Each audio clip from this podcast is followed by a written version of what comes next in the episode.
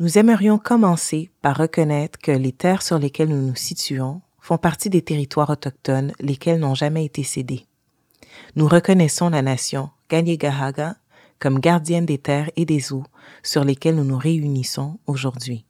Montréal est historiquement connu comme un lieu de rassemblement pour de nombreuses Premières Nations et aujourd'hui, une population autochtone diversifiée ainsi que d'autres peuples y résident. C'est dans le respect des liens avec le passé, le présent et l'avenir que nous reconnaissons les relations continues entre les peuples autochtones et autres personnes de la communauté montréalaise.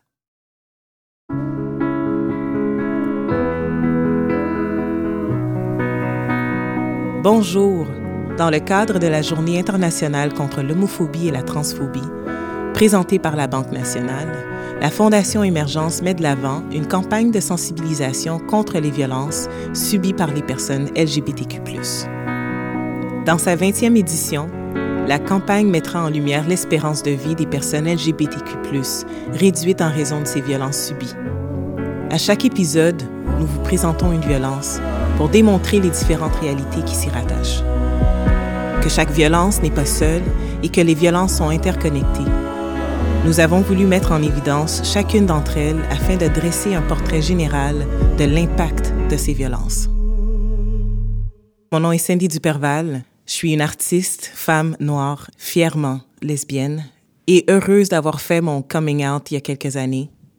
Et aujourd'hui, la raison pour laquelle j'ai décidé de m'impliquer, surtout dans cette campagne contre les violences, c'est que moi-même j'ai vécu de la violence physique et psychologique et que c'est important pour moi de partager non seulement mon histoire, mais celle des gens qui aujourd'hui font toute la différence et qui se sont pris en main, qui ont eu le courage de s'en sortir, mais c'est pas toujours le cas.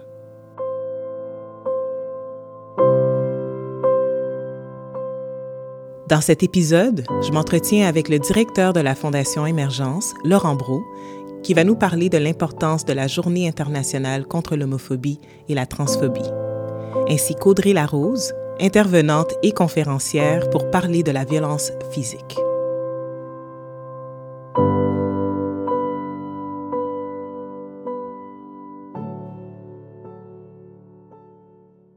Alors bonjour Laurent, merci beaucoup de cette opportunité-là et de cette plateforme justement pour faire de la sensibilisation.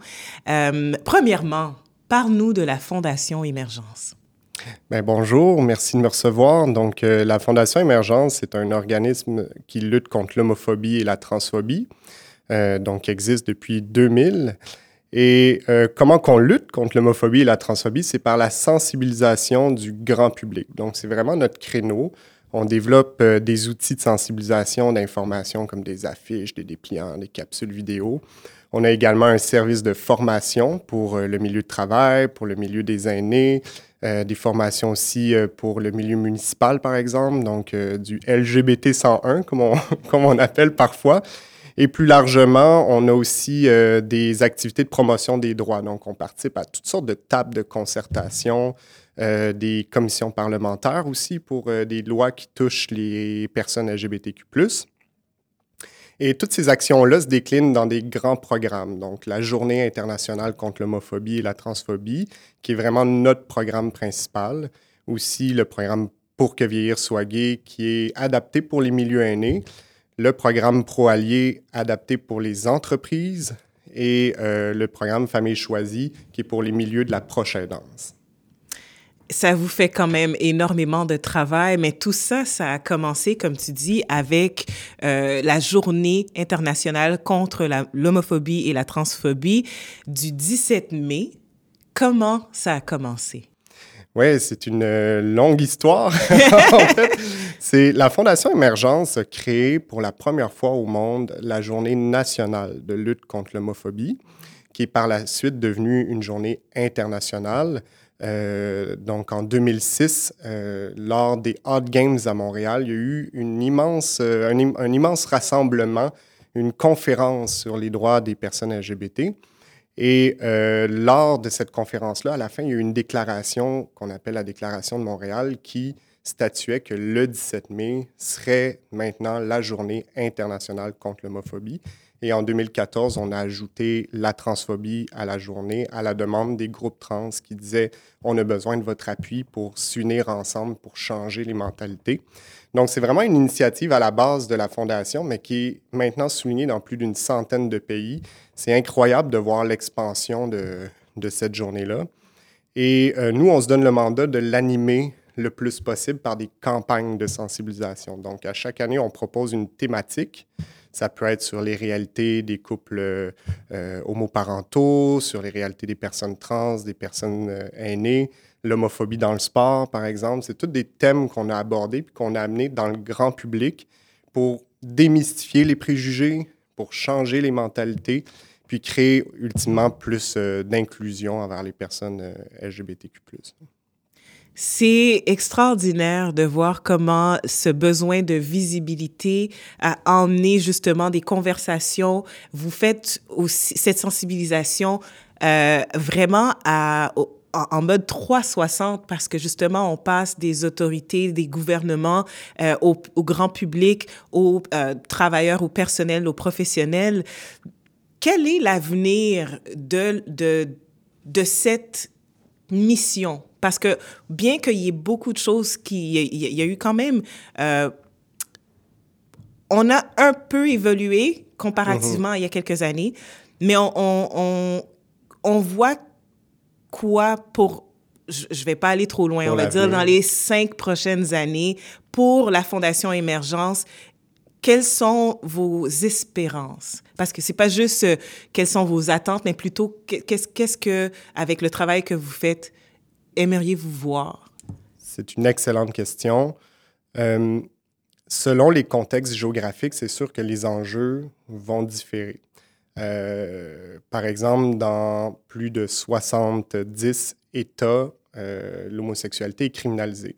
Pour moi, ça, c'est vraiment, puis pour la Fondation, la priorité numéro un, c'est de faire prendre conscience au grand public qu'il y a encore de l'oppression, comment je pourrais dire, l'oppression la plus barbare, finalement, la mm-hmm. plus... extrême. Extrême, voilà, qu'il faut abolir. Et je pense que le 17 mai est un des meilleurs leviers pour faire ça. Euh, donc, il y a aussi euh, huit États qui, euh, qui font la peine de mort aussi envers les personnes LGBTQ. Donc, c'est complètement inacceptable. Donc, mm-hmm. au niveau législatif, il y a encore du travail à faire au niveau de la décriminalisation. Et je pense que ça rejoint ensuite une deuxième priorité pour nous, c'est le changement des mentalités. Nous, on croit beaucoup que quand on est capable de faire passer un message au niveau sociétal, puis que les valeurs changent, que les gens sont plus ouverts, comprennent un peu plus, sont plus sensibilisés, ben, à un moment donné, les lois vont devenir désuètes, puis à un moment donné, on va les abolir. Je dirais que les cinq prochaines années, c'est dans la continuité de ce qu'on fait depuis le début.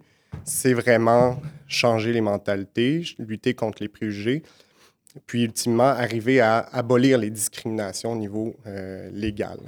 Puis on essaie d'adapter nos messages aussi en fonction des différents contextes.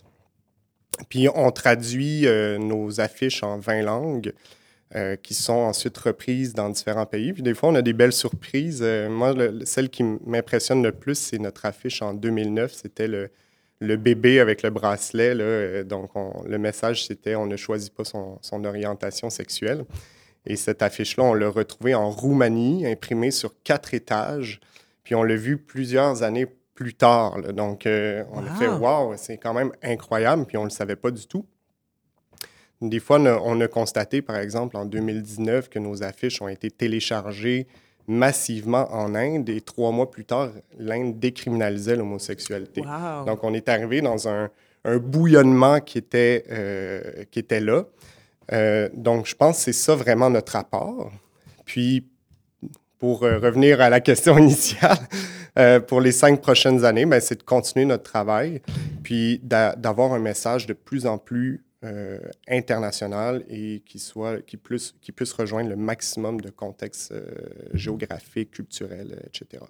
Et, félicitations pour votre travail colossal. C'est fou parce que ça fait quand même longtemps qu'on se connaît, puis j'ai l'impression aujourd'hui que je suis comme quoi? Vous faites tout ça, euh, comme quoi la volonté de, de, de un petit nombre peut faire toute la différence. Ah, ça, j'y crois. Euh, c'est incroyable. Je vous vois ici au bureau, puis on réalise pas à quel point vos campagnes ont un impact positif pour les personnes LGBTQ+. Donc, merci beaucoup. Laurent Brault, directeur général de la Fondation Émergence, et toute ton équipe pour le travail colossal que vous faites. Merci à toi, Sandy, pour euh, nous aider dans cette balado puis faire passer notre message euh, pour le 17 mai. Un énorme merci. Ça fait plaisir.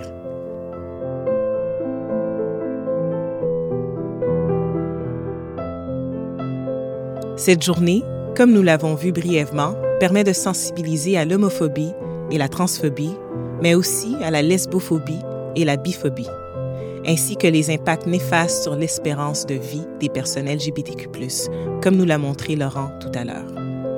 Une des premières violences que nous avons répertoriées est la violence physique. En effet, plus que jamais, les violences physiques sont trop présentes et nous devons y remédier. 4042 personnes trans ont été assassinées dans le monde entier entre le 1er janvier 2008 et le 30 septembre 2021.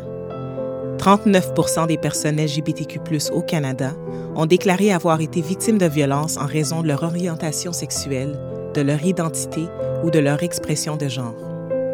Aujourd'hui, pour discuter avec nous, nous recevons Audrey, qui fait des interventions et des conférences et qui a vécu elle aussi de la violence physique.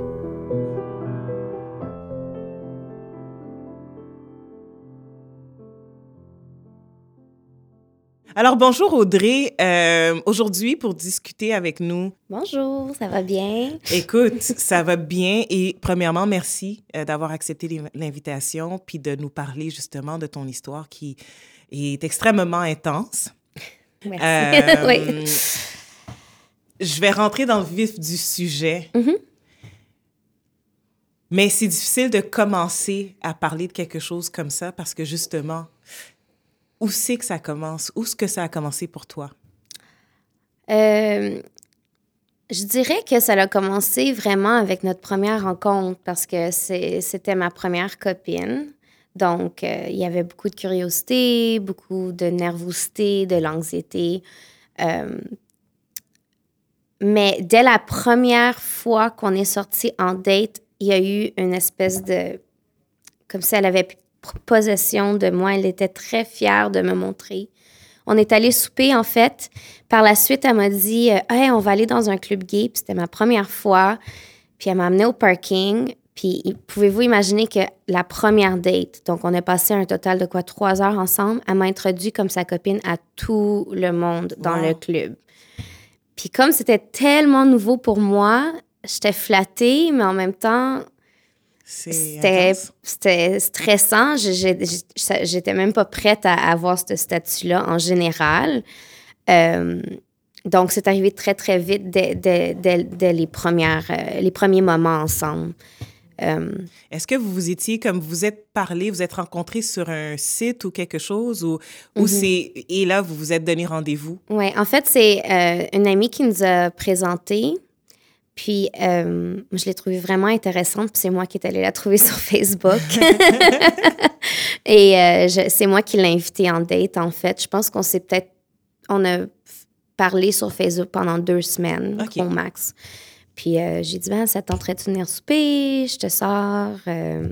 c'est moi qui ai fait le, le, premier pas. donc, elle, s'est sentie quand même euh, la porte était ouverte, donc elle, elle est juste rentrée. Oui, mais elle était très, très, très au courant que c'était ma première date, que hmm. j'avais jamais été... Euh, je pense que j'avais même jamais embrassé une, une, fille comme ça. Wow.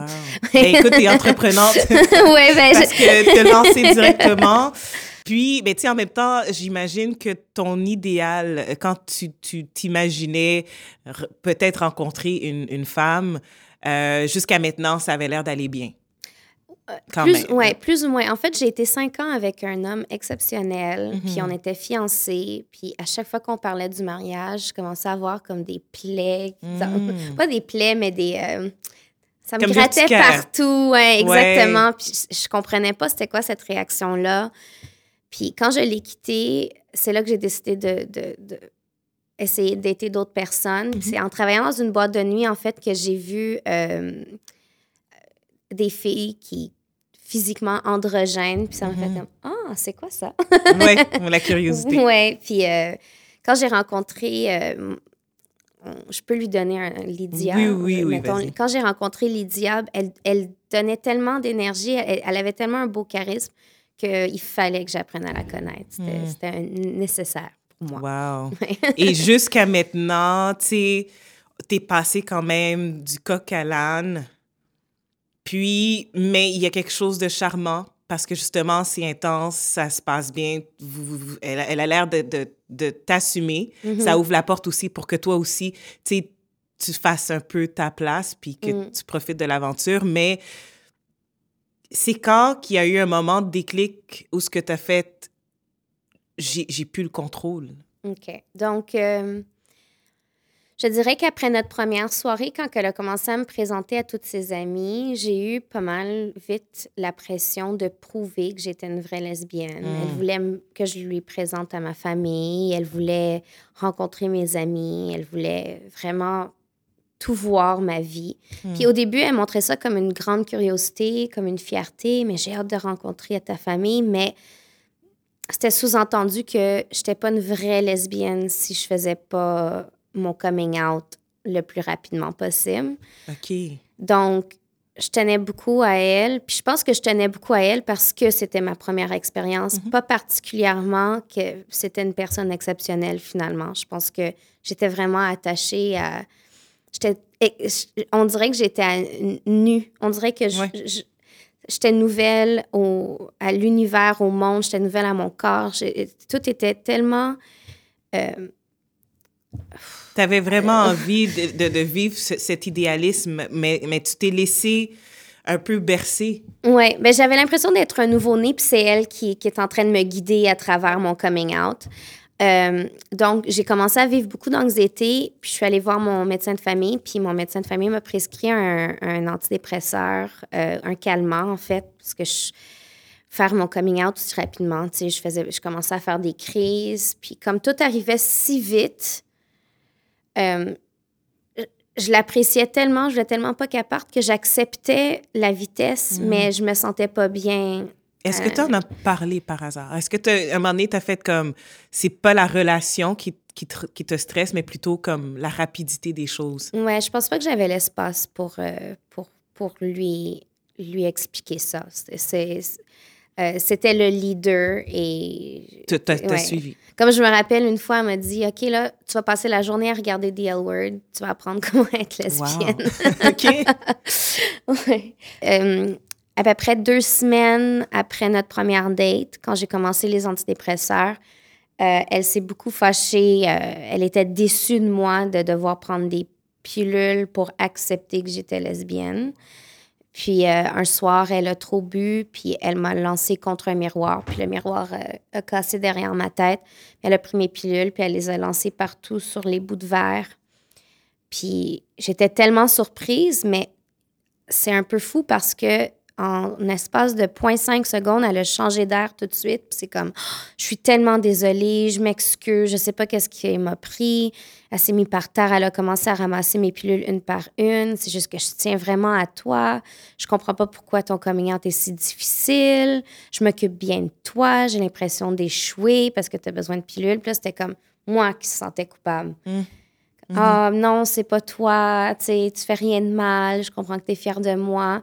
Puis euh, j'aimerais aussi mentionner que j'ai un historique de violence euh, depuis jeune enfant. Fait que peut-être aussi que j'ai réagi de la même manière que j'aurais réagi ailleurs, mais comme c'était ma première copine, je tenais vraiment à lui faire plaisir mm-hmm. puis, la garder heureuse, en fait. fait dans les deux premières semaines, il y a eu de la violence conjugale. Wow. Donc, donc c'est comme un mécanisme de survie aussi, de, un peu d'acheter la paix de se dire, ben, tu sais, aussi, tu te responsabilises parce que tu vois que la, ben, la personne, elle te, elle te dit, c'est parce que je tiens à toi. Ben, au fond, c'est indirectement ta faute. Donc, tu essayes aussi de collaborer mm-hmm. avec cette personne-là. Mm-hmm.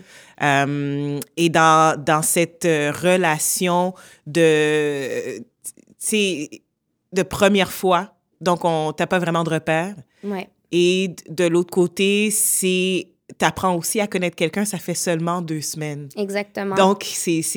Euh, est-ce que à partir de ce moment-là, tu as déjà as pensé est-ce que je sors ou tu étais vraiment tu étais complètement investi Jamais que j'ai pensé de sortir. Euh, ça m'a pris énormément de temps réaliser que je vivais de la violence conjugale parce que j'avais l'ignorance de penser qu'entre filles, c'était une bataille. C'était juste que je refusais de, de, de, lui rendre la médaille puis de, de refrapper ou de réagir de sa manière. Quand que les fois où j'ai eu de la violence femme, mm-hmm. ça, je le sentais. Ça, je savais que c'était pas correct, mais j'avais pas d'informations par rapport à, à cette relation-là. Puis, je suis devenue très dépendante d'elle très mhm. vite dans un sens où ce que ah je vais t'apprendre je vais te montrer je vais te dire c'est quoi je vais je vais te présenter à des gens mhm. puis il faut aussi dire que dans, dans, mon côté personnel quand j'ai fait mon coming out sur Facebook mm. j'ai eu des menaces mais vraiment beaucoup beaucoup de mon ancienne communauté mhm. puis donc il me restait juste elle oui ok ouais c'est, euh, on voit un, cycle euh, psychologique, mais qui vient autant de l'intérieur, à l'intérieur de toi, que de l'extérieur, de, des, différents, comme on dit, excuse, moi l'anglicisme, les, triggers. Mm. Euh, parce que d'un côté, toi, tu es vraiment dans quelque chose de nouveau, tu n'as pas de repère. La société nous, nous montre quand même une certaine, il y a une visibilité de la violence conjugale au, au niveau hétéronormatif. Mm-hmm. Donc, là, d'essayer de, de, de, mettre toutes les pièces ensemble puis de comprendre la situation, ben, c'est extrêmement difficile. Et combien de temps ça a duré, votre relation en tout? En tout, notre relation a duré neuf mois. Au bout de la quatrième semaine, elle vivait chez moi. OK. Donc, euh, très vite. Donc, c'est euh, comme neuf mois, mais vraiment intense. Neuf mois où j'ai vécu toutes les spectres, toutes les, les, les les possibilités de violence, je les ai vécues en neuf mois. Puis quand que, tu sais, encore, je suis en thérapie pour ça, puis même ma psychiatre, même ma, thérapeute fait comme, wow, ça n'en fait beaucoup à avaler en si peu de temps. Mm-hmm. Euh, j'ai, en fait, au bout de la troisième semaine, elle m'a annoncé qu'elle avait perdu son emploi, qu'elle n'arrivait pas à payer son loyer, que son ex euh, était parti avec le loyer, qui n'était pas vrai. Euh, donc, étant la personne que je suis, j'ai dit, ben si tu as besoin d'un endroit, tu peux venir chez moi, te remettre sur pied, puis après ça, aller te trouver un logement. C'est arrivé tellement vite, je pense que la minute que j'ai donné cette permission-là, le lendemain, toutes ces boîtes étaient chez moi. Wow. Ouais. on, on, voit que cette personne-là, tu sais, sans la connaître, elle a peut-être une certaine facilité à abuser des, des gens. Très euh, convaincante. Parce qu'à la fin, c'est elle la victime. Ah oui, non, elle avait vécu un passé très difficile. Puis, à un moment donné, ben, une fois qu'elle est déménagée chez moi, j'ai aidé à défaire ses boîtes. J'ai remarqué qu'il y avait une boîte avec euh, comme des, des, des, objets de BDSM. Puis, je lui ai posé la question. Là, elle m'a dit Ah oui, je voulais pas dire que ben, je suis une, je suis une escorte. Ah, OK. Puis ah, les appels privés que j'arrête pas de recevoir, c'est mon pimp. Fait que là, moi, j'étais comme mode protection. Ben non, comme on va, je vais m'organiser financièrement pour que tu n'aies plus jamais besoin de faire ça. Mm-hmm. Puis, puis on, as-tu des dettes? Dis-moi qu'est-ce que tu as de besoin. J'ai pris une deuxième job automatiquement, je voulais comme l'aider. Puis c'était un aussi entre, femmes. J'ai toujours été très euh, girl power. Puis j'aimais pas ça l'avoir dans ce genre de, de pétrin-là. Je voulais l'aider. Oui. Donc, tu, c'est que rendu là, vous, il y a une, une euh, relation d'interdépendance. Donc, euh, I got your back, you got my back, mm-hmm. comme on mm-hmm. dit. Puis, elle s'est tellement infiltrée dans ta vie que c'est rendu ta vie, ta responsabilité. Oui, oui. Euh, puis tout, tout, tout est devenu à tourner autour de comment tu peux faire en sorte que si elle, va bien, votre couple va aller mieux, mm-hmm. puis toi aussi. Ouais. Euh, est-ce qu'il y a un moment où ce que tu t'es dit, ou en fait, c'est quoi le moment où ce que tu t'es dit, je peux pas la sauver, il faut que je me sauve? Euh, c'était vraiment le neuvième mois. ça faisait quelques semaines que je venais d'apprendre que j'aurais eu de la difficulté à tomber enceinte. Puis, euh, elle, elle a appris qu'elle avait une maladie extrêmement contagieuse et dangereuse euh, qu'elle avait pris d'un de ses Mhm. clients. I don't know. Euh, mais on n'avait jamais fait attention. Puis, de base, euh, en passant, je suis même pas sûre d'encore comprendre c'est quoi faire attention dans une relation lesbienne. C'est tellement pas clair. Ouais. Euh, mais c'est ça, donc on était toutes les deux dans un, un moment très vulnérable. Puis moi, j'ai dit, ben, j'accepte, j'accepte puis je t'aime. Mhm. Mais elle, de son côté, elle a pris l'opportunité de me dans, me séquestrer, sorry, Oui, que locked me up euh, dans une chambre après m'avoir battue très violemment. Puis euh, elle m'a tenu les poignets, elle était par-dessus moi, puis elle a dit ben, Comme tu me sers plus à rien, comme tu peux même pas faire d'enfant, ben, je vais te pimper, puis tu vas avoir des clients, puis c'est comme ça que tu vas te servir euh, dans notre couple. Puis elle était vraiment agressive, puis à chaque deux, trois secondes, elle me faisait des bisous, puis tu sais que je t'aime, tu sais que je fais ça pour notre bien-être, puis, puis ça va bien se passer. Puis elle a lancé ma sacoche par terre, elle a pris toutes mes cartes. Euh, déjà, elle avait un contrôle total de mes finances, mais euh, quand elle est partie, j'ai appelé ma mère en pleurant. C'était à ce moment-là que j'ai vraiment dit la vérité à ma mère. que-. Parce que Lydia avait ma mère autour de son doigt. Là. Oui, oui, ces gens-là ouais. savent jouer le, le, le Oui, rôle. Ouais, Puis ouais, maman lui prêtait sa voiture, euh, il se parlait au téléphone, il était super proche. Donc, puis moi, je- puis en fait, ce que Lydia dis- disait à ma mère, c'est Ah, si tu vois des bleus sur elle, c'est parce qu'elle a essayé de se faire mal, puis j'ai juste Wow. voulu la protéger. Ma mère croyait, parce que c'est vrai que j'avais fait, à travers le couple, j'ai fait deux tentatives de suicide. Donc, ma mère croyait que Lydia essayait juste de, de m'aider à travers ma dépression. Donc, c'est ça. À ce moment-là, j'ai tout dit à ma mère. Ma mère a dit OK, combien de jours tu as besoin comme, Combien de temps on a pour, pour te sortir d'ici Mhm. Euh, Puis, quatre jours plus tard, toute ma famille a débarqué à, sur- à mon logement. Mhm. Puis on a juste pris mes vêtements, on a tout laissé. Tout, est- tout était à moi, c'était mon logement, Mhm. c'était sous mon nom. J'ai laissé tous les frigos, poêles, euh, laveurs sécheuses, euh, canapé, mon lit. Je suis partie avec rien, sauf mes vêtements. Oui. Je lui ai laissé un chèque de 350 dollars Wow. Et je lui ai écrit une lettre de trois pages en m'excusant d'avoir pas été la personne pour elle, puis en lui souhaitant le meilleur. Et hum, qu'est-ce qui est triste dans tout ça, c'est qu'elle aurait pu me laisser partir, mais c'était pas dans ses intentions Non. que je parte. Donc, 24 heures plus tard, vers minuit, et j'étais meg et j'étais malade et j'avais des bleus partout et j'essayais de juste digérer le fait que j'étais partie parce que j'étais tellement en amour avec elle que partir a été extrêmement difficile. Mhm. Et j'entends cogner à ma porte à minuit. C'est deux polices euh, qui ont dit Audrey, vous êtes en état d'arrestation pour tentative de meurtre envers Lydia. Et j'ai fait 72 heures dans une cage. Écoute, je, je- je suis tellement désolée, je suis abasourdie. Je, je savais que ton histoire était intense, mais je pense qu'il n'y a pas de mots. Mm. Il y a il- il- il- je- je- la manipulation, le contrôle, le contrôle de ta narration et de voir que la personne, la minute que tu décides de toi, de, de- de te reprendre en force, puis même en l'ayant fait, en la mettant justement euh, quand à l'aise, avec à l'aise, à la- et que cette personne-là, ça, ça a été encore plus violent de vouloir te, te- te- de reprendre contrôle de toi. Et encore là, comment ça devient euh, difficile, le système, euh, que ce soit policier ou, ou de, justice, est pas outillé Mm. pour détecter justement la manipulation. Mm. Puis là, tu c'est toi qui est Mhm. rendu Exactement. L'agresseuse. Puis le, le pire, c'est qu'on a eu, quoi, quatre visites policières en neuf mois. Puis, c'est encore zéro plainte euh, inscrite dans aucun dossier. Euh, donc, j'ai dû me battre contre le système pour, euh, pour essayer de, de me défendre.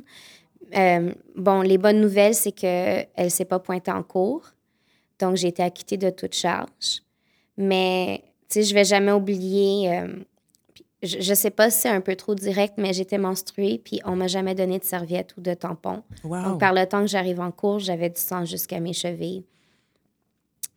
Euh, ça a été vraiment très traumatisant comme expérience. Puis, comme je sortais d'une relation extrêmement violente, euh, j'avais un taux d'anémie euh, vraiment élevé. Mm-hmm. Donc, j'avais vraiment les traces en bleu du banc en bois de, de, de la cellule partout, partout. À peine si j'ai eu un rouleau de papier de toilette, là, pour de vrai, ça a été vraiment difficile. Comme 72 heures, je me suis sentie et c'était quoi leur c'était quoi leur preuve? Parce que au fond c'est toi qui es les bleus, c'est toi qui te retrouves dans ben, clairement juste en te regardant. Euh, ils n'ont pas eu de preuve, ils étaient incapables de nommer euh, l'outil que j'ai supposément utilisé pour tenter de poignarder Lydia. Euh, puis même en cours, quand on est allé en procès pour l'agression armée de mon côté, mm-hmm. Lydia était incapable de mentionner l'outil que j'avais supposément utilisé euh, des années plus tard. Elle dit, ah, c'est un crayon, un stylo, ah, non, des ciseaux. Euh, il n'y avait aucune preuve. Puis, je vais dire honnêtement, il y avait une policière qui avait énormément d'empathie pour moi. Puis, elle, a voulu, tu sais, m'aider. Elle m'a aidé à choisir mes vêtements. Non, ça, ça a un cordon. C'était mieux de choisir un pull sans cordon. Puis, elle m'a aidé à m'habiller. Je tremblais. Puis, je, je leur ai demandé pourquoi, tu sais, moi, elle est où, moi, ma justice? Elle a dit, mais quand quelqu'un appelle et dit qu'ils ont peur pour leur vie, on n'a pas le choix de réagir. Puis les nombres de fois où ce que la police a été appelée pendant nos situations de violence conjugale, c'était des, des, personnes extérieures, donc de l'immeuble, qui appelaient. Et comme souvent j'étais interrogée devant Lydia, j'arrivais pas à leur dire que j'avais peur pour ma vie. On m'a jamais suggéré euh, d'hébergement, on m'a jamais parlé d'SOS violence conjugale franchement, c'était euh, qu'est-ce qui s'est passé? Pourquoi tu as ces bleus-là? Euh, est-ce que tu as peur? Mais on est dans une petite pièce, elle est là. même au niveau du témoignage contre mon agresseur, elle est assise derrière moi tout le long de tout mon témoignage en cours. Puis eux, ça n'a juste pas cliqué que, ben, je suis, je suis tellement désolée. Je, j'ai énormément d'empathie, mais surtout de, de, de frustration.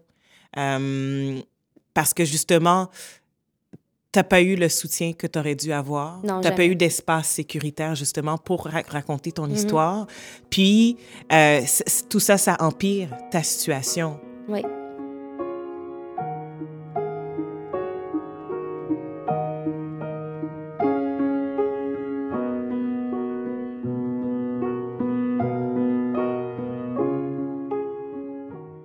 Qu'est-ce qui fait en sorte qu'aujourd'hui, parce que je te trouve forte, Merci. Euh, tu, tu, tu, parles de ton histoire. Ça s'est passé justement en quelle année, si, si euh, ça dérange pas? C'était entre 2009 et 2010. Par la suite, j'ai vécu deux ans d'harcèlement. Ah. Euh, jusqu'à temps que ça se termine en agression armée. Donc, elle a elle a cassé une bouteille de bière et elle a tenté de me couper la gorge avec. Heureusement, on était. En fait, elle a tellement été violente plus publiquement. Elle m'a poussé en bas des escaliers du Sky, euh, elle m'a battu au centre Eaton. Les... Tout le monde était vraiment au courant de ce qui se passait. C'était toutes ses amies à elle. Euh, ben, donc, je veux dire, le monde était au courant quand on a eu une confrontation puis qu'elle a cassé le tesson de bouteille. Un de ses amis à elle a tiré mon chandail pour éviter que le tesson touche ma gorge. OK. Euh, et mon ex-femme, Lani, femme exceptionnelle, s'est propagée automatiquement sur Lydia pour empêcher qu'elle qu'elle essaie de, de re-swing le tesson de bouteille. Euh, j'ai aussi eu trois commotions cérébrales en neuf mois.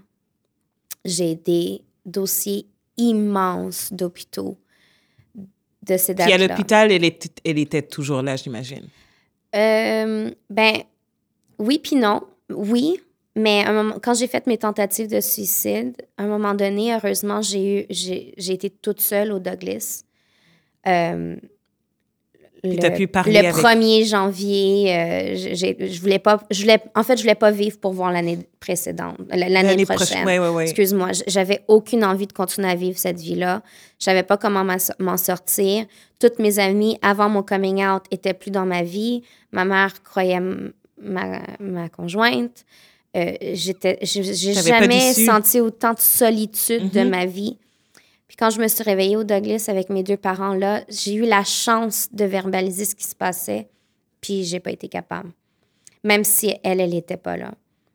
Parce que ben, de, de, de, de, de ce que je, je comprends, c'est que toi aussi, t'es perdu dans cette histoire-là. Ouais.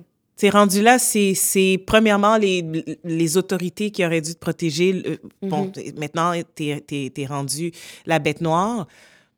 Donc, pour toi, puis, puis justement, rendu là où ce que tu fais une tentative de suicide, c'est que tu vois pas d'issue, tu vois pas non plus comment ce que tu as à dire pourrait changer ta situation. je voyais pas comment sortir. Puis sortir voulait aussi dire perdre Lydia. Puis comme c'était mon seul point de ressource, Mhm. je voulais pas perdre Lydia. Une des raisons pourquoi je lui ai laissé un chèque, je lui ai laissé toutes les choses. Mhm. Puis je tiens à dire qu'avant de déménager, elle avait déjà emménagé une autre femme qui couchait dans mon lit. Ouais, fait que je- Tu sais, plus, plus tu racontes moi j'étais dans la histoire, chambre d'invité. Quoi? Ouais, ouais, Pl- ouais. Ben, écoute, plus tu racontes ton histoire, plus j'ai le cerveau qui, comme... Ben, j'ai une Explose. anecdote qui me fait rire maintenant, mais qui montre très précisément qui j'étais à ce point-là. C'est que quand que mes parents, ma famille est venue pour m'aider à faire mes cartons, Mhm. premièrement, je lui avais prévenu pour pas que ma famille puisse la, la- comme l'attaquer verbalement. Mhm. Tu sais, ma mère... euh, Tu était- protégé encore? Ma mère elle, était très, très, très fâchée, évidemment. Toute ma famille était super blessée d'entendre ce que j'avais vécu. Puis je suis rentrée dans la chambre qui était avant la mienne, Mm. avec mes meubles. Euh, puis que maintenant, il y avait une nouvelle, je sais pas, Cette copine, nouvelle une nouvelle. Puis j'ai sorti toutes ces G-strings, je les ai lancées par terre, mais comme en crise. J'ai pris une grande respiration, puis j'ai réalisé qu'est-ce que j'ai fait. Je me suis assise par terre, puis ma mère est venue dans la chambre, puis elle m'a vu en train de replier chaque culotte et les placer comme parfaitement dans le tiroir pour pas provoquer Lydia, pour pas lui donner une autre raison Mhm. d'être fâchée contre moi, tu sais. Euh, j'ai été cette personne-là très, très, très longtemps, puis je dirais que je travaille encore très fort pour, pour combattre ce comportement-là, de, de devoir plaire à tout le monde. Puis de- Ouais. ouais. Oui, ouais, mais en même temps, on, on voit que ton comportement commence aussi à trouver des repères dans son comportement. Mm. Donc, c'est, comme... euh, c'est, que t'es, la proie qui, qui, qui agit un peu comme la bête parce que tu penses... Parce qu'à un- moment donné, ça devient normalisé. Mm. Puis, mais en même temps, tu sais, je, me dis, cette autre femme-là qui est maintenant euh, dans la maison avec vous, qui voit les interactions, elle s'est pas dit, ben, C'était de ma faute. wow, OK. Ouais. Son meilleur ami, euh, je me rappelle une fois, elle voulait emprunter la voiture de ma mère pour aller euh, clubber, mais tu sais, elle buvait énormément, donc je n'étais pas à l'aise à la, à la laisser partir sans moi avec la voiture de ma mère. Puis elle m'a fait une crise et elle m'a étranglée jusqu'à temps que je perde connaissance devant un de ses meilleurs amis. Puis tout ce que je me rappelle, c'est qu'il criait Donne-lui les clés! Arrête, donne-lui les clés de la voiture, puis tout va bien aller, puis, tu sais, t'agis vraiment ridicule, euh, c'est quoi ton problème, pourquoi qu'on peut pas aller clubber sans toi, puis, tu sais, donc, jamais que... C'est comme si mon parcours de vie, plus Lydia, m'a montré que je valais foutument rien. Puis, je travaille encore beaucoup sur moi de dire Ah, tu sais, de la valeur, Audrey, comme tu es une personne importante. Euh, c'est très difficile de passer à travers ça. Tu sais, même autant d'années plus tard, je, vis avec un choc post-traumatique. Euh, avec la COVID, j'ai énormément régressé. Donc, sortir de chez moi, c'est très, très, très difficile. D'être dans les lieux publics, c'est très difficile. Euh, je la vois à chaque Pride, je la vois dans le village. La communauté est petite. Je sais, je sais. Mm. Puis, puis, puis, tu sais, je sais pas c'est qui. J'espère ne pas le savoir. Puis, ton histoire me, me touche énormément. J'ai vécu quelque chose d'assez similaire. C'est fou comment une, une, relation de très courte durée peut, peut avoir un impact de longue Absolument. vie.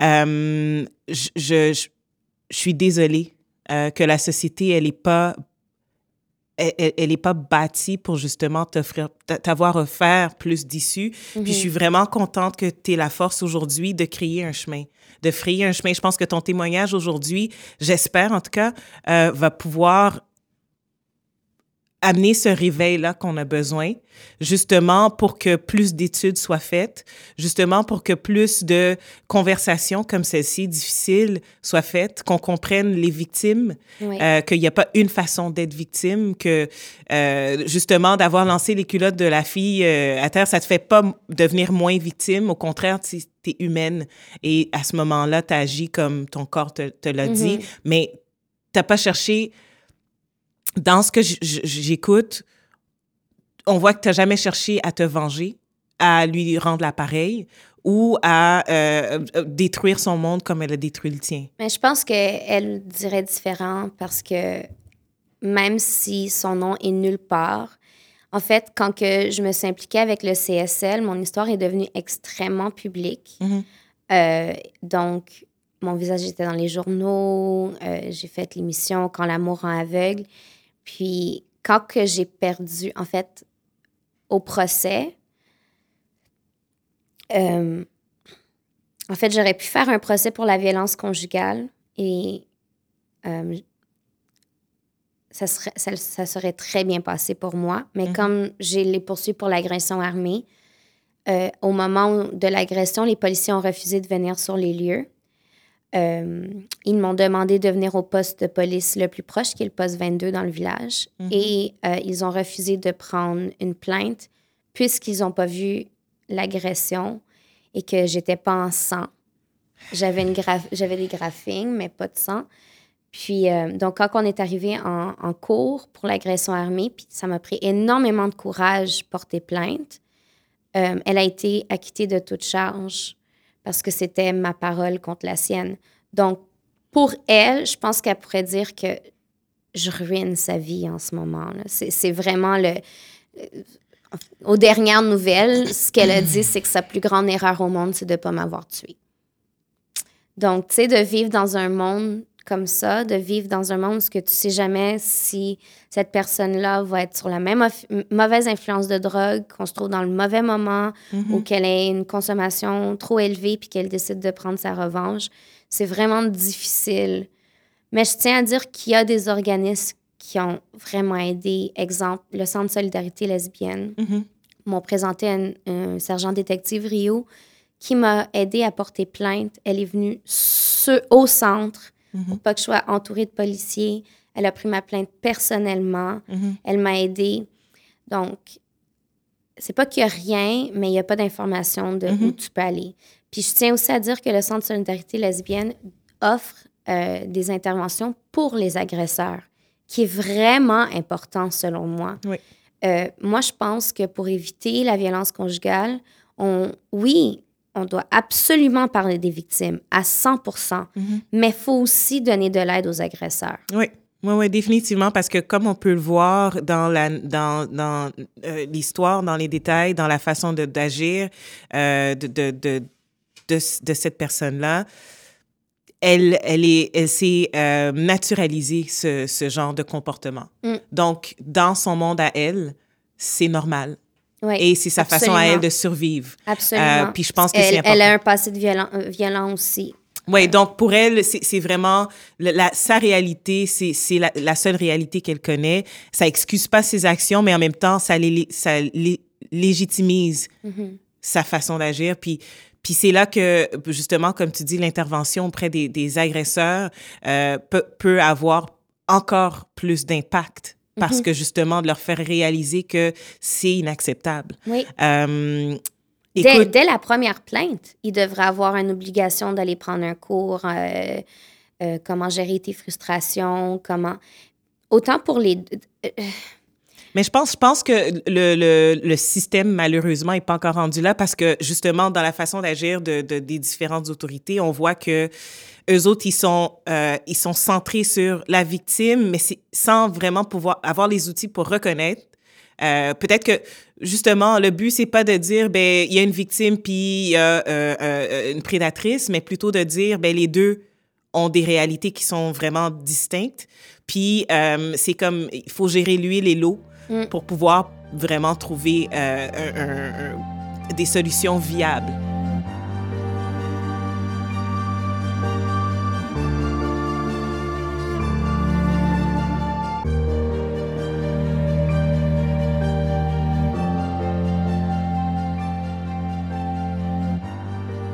J'aimerais aussi dire, tu sais, premièrement, merci de, de, de, de t'ouvrir parce que toi aussi, tu as vécu quelque chose de Mhm. similaire. Et c'est rare que j'ai l'opportunité de discuter avec quelqu'un qui a, qui a vécu euh, une violence conjugale euh, dans, dans la communauté. là. Mhm. Euh, Écoute, moi, j'en connaissais pas. et, et pourtant, quand je me suis ouverte, ben, tout le monde l'a été de façon Mhm. ou d'une autre. Oui, et je tiens à dire que euh, une chose qui est importante pour les victimes, c'est d'apprendre à devenir survivor aussi. Puis c'est vraiment un long processus, puis c'est de- de- d'apprendre à s'aimer. Mhm. Puis ça aussi, ça pourrait être des cours qu'on offre aux, aux- gens qui vivent euh, de la violence, Absolument. tu sais, euh, d'apprendre à connaître notre valeur. Mhm. Ouais. Écoute, euh, je, je, pourrais pas. euh, si, si je pouvais applaudir, j'aurais applaudi parce que justement, moi, ça fait quand même. Tu sais, c'est- pas ma dernière relation qui a été euh, violente, c'est plutôt une, une relation avant qui a fait en sorte justement que n'importe qui que tu rencontres après, c'est. c'est euh, Il y a des encore. séquelles. Ouais, c'est- il y a des séquelles, mais c'est comme un upgrade. Parce Mm. que de toute façon, tu es en bas, puis peu importe où tu vas, Ouais. c'est toujours OK, mais je suis dans la bonne direction. Pourtant, tant que tu fais pas le travail intérieur, tant que tu prends pas le temps de connaître ta valeur, tu vas retomber là dans, dans, dans une forme de victimisation. Puis Mhm. tu peux, c'est c'est difficile de vivre une relation quand on n'est pas bien à l'intérieur. Absolument. Puis, faut aussi dire, je vais jamais oublier une des phrases qui a changé ma vie, c'est euh, une victime peut facilement devenir euh, son agresseur. Absolument. Oui. Puis, je me suis sentie très frustrée de la vie pendant très, très, très longtemps. Puis, j'ai retrouvé en moi des comportements que j'avais vécus. Mhm. Pas violence physique, mais des fois même envers moi, la manière, tu sais, que je me traitais dans le miroir, puis les mots que je me disais. Tu sais, quelque chose comme échapper un verre d'eau, puis de me sacrer après pendant 20 minutes parce que j'ai échappé un verre d'eau. C'est comme... C'est tellement malsain. Oui. Puis, euh, heureusement, tu sais, IVAC a pris mon, mon cas, c'est Indemnisation de victimes d'actes criminels. Mhm. Puis, ils m'ont donné euh, beaucoup, beaucoup, beaucoup d'aide. Mais les listes d'attente sont vraiment longues. Puis, on, c'est une femme sur deux qui se fait agresser dans, la, dans sa vie. Mm. Donc, euh, Wow. puis c'est un sur quatre chez les hommes. Puis on a quoi comme système pour protéger ces personnes-là? Malheureusement, euh, il, il semble qu'il il manque beaucoup de ressources. Tu as parlé d'SOS violence conjugale. Euh, J'allais dire d'appeler 911, mais honnêtement, je, sous toute réserve. Euh, mais tu- parles de EVAC, tu parles de, du CSL. Oui. Euh, Est-ce que tu peux, tu, tu peux nous donner peut-être comme... je vais, j'invite les gens à justement faire leur, reche- leur recherche, mais c'est quoi les acronymes pour que pour qu'ils puissent trouver Oui. ces organismes-là? Donc, le CSL, c'est le Centre de solidarité lesbienne. OK. Euh, c'est un centre, je pense qu'ils ont à peu près quatre euh, intervenantes qui euh, aident dans le coming out, dans la violence conjugale, autant pour la victime que l'agresseur. Mais ils sont super bons à jamais mélanger les deux, dans un sens où ce que c'est pas la même interven- intervenante Mhm. et les rendez-vous sont jamais croisés. Euh, Donc, ils ont vraiment une expertise dans, dans, les- dans ces cas-là. Donc, ils, ils, ils ont, ils ont les, les bons repères et les bonnes Oh, ressources. Oui, moi j'ai moi j'ai beaucoup apprécié mon expérience avec le Centre de solidarité lesbienne. Bon, ça fait très longtemps que je suis associée à eux, donc je sais pas quels sont leurs projets maintenant. Mhm. J'ose espérer que c'est les mêmes. Mhm. Euh, IVAC, c'est Indemnisation de victimes d'actes criminels. Pour être accepté à l'IVAC, il faut avoir preuve d'avoir vécu de la violence conjugale. Mm. Et eux, ils, regardent ton, ton, dossier, ils vont te donner une... Moi, dans mon cas, j'avais une thérapeute Mhm. deux fois par semaine et j'avais une psychiatre qui m'a aidé à...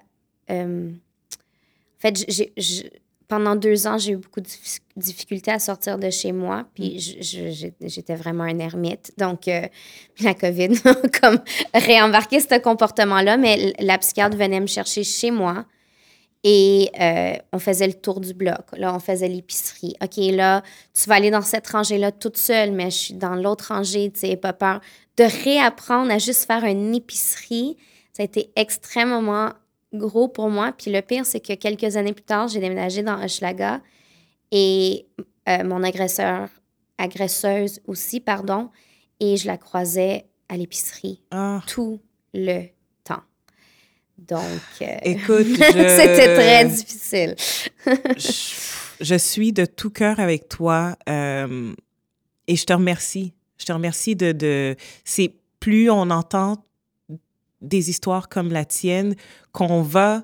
euh, euh, que les gens vont demander aux autorités de faire le nécessaire pour, pour avoir euh, un, un soutien, Mhm. pour justement faire de la prévention. Parce que le problème avec av- mon discours avant que ça m'arrive et mon discours après, c'est la nuit et le jour. Ah oui. Parce ah que oui. avant que ça t'arrive, tu étais, ben voyons donc, tu sais, Ah, je, la je porte. me laisserai jamais comme ça. ben non, jamais de la vie, je suis ben trop forte. Écoute, puis quand ça t'arrive, ça, ça, ça prend une demi-seconde et là, tout ton cerveau, tout ton, tout- toutes les connexions que tu faisais par rapport à ce genre d'événement-là, tout change, tout, tout brise. Mm. Et c'est comme un peu le, le néant. C'est comme le. Tu peux quasiment entendre quelque chose qui tombe à terre parce Ah que là, oui. tu es comme. J'en reviens pas. Mm. Qu'est-ce que j'ai fait pour mériter ça? Donc, je suis contente qu'aujourd'hui, euh, non seulement tu sembles être rétabli, mais tu as cette envie de, de, de vouloir partager puis de changer les choses. Mhm. Puis ça, c'est de la force. Puis je pense que ça, ça représente tes valeurs. Euh, puis je te remercie justement de, faire ça aujourd'hui. Euh, à tous ceux qui nous écoutent, comme vous pouvez le voir, c'est difficile de... de c'est- difficile d'avoir les, les bons mots pour décrire l'urgence de la situation. Les violences qui sont faites sont invisibles, mais sont pas inexistantes. Pourtant, les ressources sont euh, très minimes. Ouais. Et on, on, on voit que, tu sais, quand on parle d'une personne sur deux euh, ou une personne sur quatre, c'est c'est vraiment des, des gros pourcentages. Et je pense que c'est un appel, un appel à, à- à la mobilisation. Euh, je pense que c'est le temps qu'on change les choses et qu'on protège les gens qui, euh, qui ont besoin de nous. Mm. Donc, euh, merci beaucoup, Audrey. Ça fait un grand plaisir. Puis je vais dire quelque chose que je dis après chaque conférence euh, que je fais au Cégep Maisonneuve. S'il y a des victimes qui ont besoin de parler, trouvez-moi sur les réseaux sociaux. Je vais aider à vous trouver des ressources. Euh, C'est un grand plaisir. Je suis toujours euh, là avec la porte grande ouverte. Merci beaucoup pour cette opportunité. Ben là, ça fait plaisir. C'est quoi, ton... te- te- Donc, vous pouvez me trouver. euh, je mon nom, c'est Audrey Larose. Mhm. euh, euh, Larose88 sur Instagram. Mhm. Euh, puis, je- ma porte est toujours ouverte pour, les, pour les victimes de violences conjugales. Je suis là. Et euh, n'importe qui d'autre qui veut en discuter, ben, je suis ouverte pour faire ça aussi. Écoute, merci beaucoup pour ce que tu fais et je te souhaite vraiment une bonne continuité. Euh, je crois que la Fondation Émergence au- au- aussi, elle a envie de vous entendre. Si les gens, vous avez des questions, si vous avez besoin de repères, n'hésitez pas. Et, euh, et moi, Audrey, si, si écoute, j'ai pas les mots, j'ai pas beaucoup d'outils, mais des fois parler, ça fait du bien, donc je suis là. Merci beaucoup. Merci. Ouais, génial. Merci beaucoup.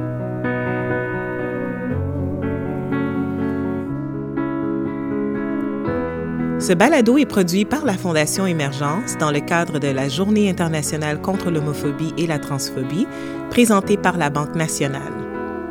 Le chargé de projet, Sébastien Houle, au montage, Roxane Potvin, Réalisatrice Marie-Hélène Frenette-Assad et moi-même, votre animatrice Cindy Duperval. Pour plus de nouvelles, continuez à suivre la Fondation Émergence sur les réseaux sociaux ou sur le site fondationémergence.org.